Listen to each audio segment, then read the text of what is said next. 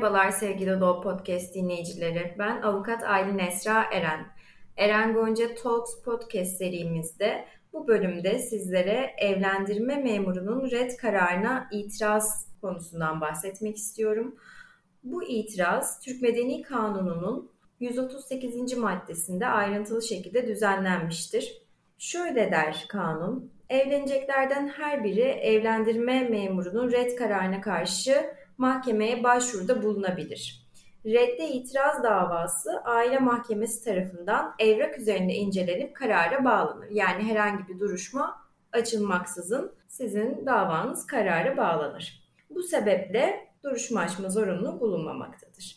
Redde itiraz davasını inceleyen aile mahkemesi, itiraz eden tarafından usulüne uygun biçimde evlenmeye rıza belgesi sunulup sunulmadığını inceleyerek istemi kesin olarak karara bağlar.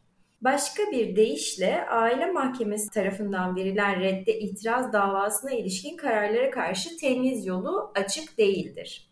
Bölge Adliye Mahkemesi hukuk dairelerinden verilen evlendirme memurunun evlenme başvurusunun red kararına karşı yapılan itiraza ilişkin kararlar hakkında temyiz yoluna başvurulamaz.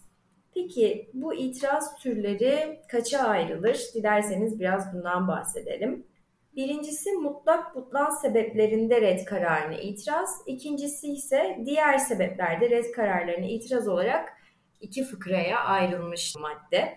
Mutlak butlan sebeplerinde red kararına itiraz konusu Türk Medeni Kanunu'nun 138. maddesinin 2. fıkrasına düzenlenmiştir.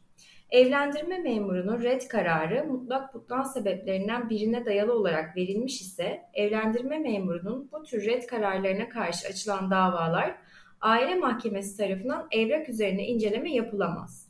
Mutlak butlan sebeplerinden birinin bulunduğuna ilişkin red kararlarına karşı açılan davalar Cumhuriyet Savcısının da hazır bulunmasıyla görülürmüş eskiden. Fakat şimdi yeni Türk Medeni Kanunu'nda yapılan değişiklikle bu ibare yürürlükten kaldırılmıştır. Mutlak butlan sebeplerinden birine dayalı olarak evlendirme memurunun verdiği red kararlarına karşı açılan davalarda yargılama basit yargılama usulüyle yapılmaktadır. Diğer sebeplerde red kararına itiraz konusu Türk Medeni Kanunu'nun 138. maddesinin 1. fıkrasına düzenlenmiştir. Aile mahkemesi evlendirme memurunun mutlak butlan sebeplerinden birine dayanmadan verdiği red kararlarına karşı yapılan itirazı kural olarak duruşma yapmaksızın evrak üzerinden inceler. Aile mahkemesi tarafından itiraz üzerine verilen kararlar kesindir. Evlendirme memurunun red kararına itiraz konusunda dilekçelerin nasıl yazılması gerektiği konusunda örnek vermek gerekirse öncelikle bu davaların aile mahkemesinde görüldüğünü hatırlatmak isterim.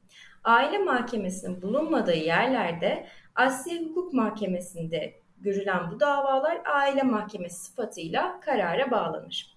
Tabii ki her dilekçede olduğu gibi davacılar belirtilmeli, varsa vekilleri belirtilmeli, dava konusu net bir şekilde belirtilmeli. Buradaki dava konusu ne? Mutlak butlan sebebiyle evlendirme memurunun verdiği red kararına itiraz.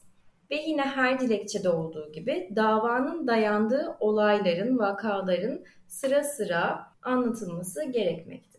Ve en önemlisi aslında her dava dilekçesinde olduğu gibi yine delil sunmak. Bizim burada sunacağımız deliller neler olabilir? Nüfus aile kayıt tablosu, evlendirme memurunun red kararı yazısı. Bu iki delil çok çok önemli. Ve tabii ki hukuki sebeplerimizi belirtmemiz gerekir. Burada da ilgili kanun maddelerini ve ilgili kanunları hukuki sebep olarak göstermemiz gerekir.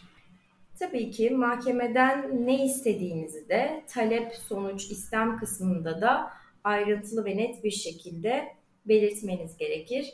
Bu davada biz ne istiyoruz mahkemeden? Açıkladığımız sebeplerle davanın kabulünü ve evlendirme memurunun verdiği red kararının kaldırılmasına karar verilmesini talep ettiğimizi belirtmemiz gerekir. Ek olarak sunmak istediğimiz bir belge varsa da bunları sunmalıyız.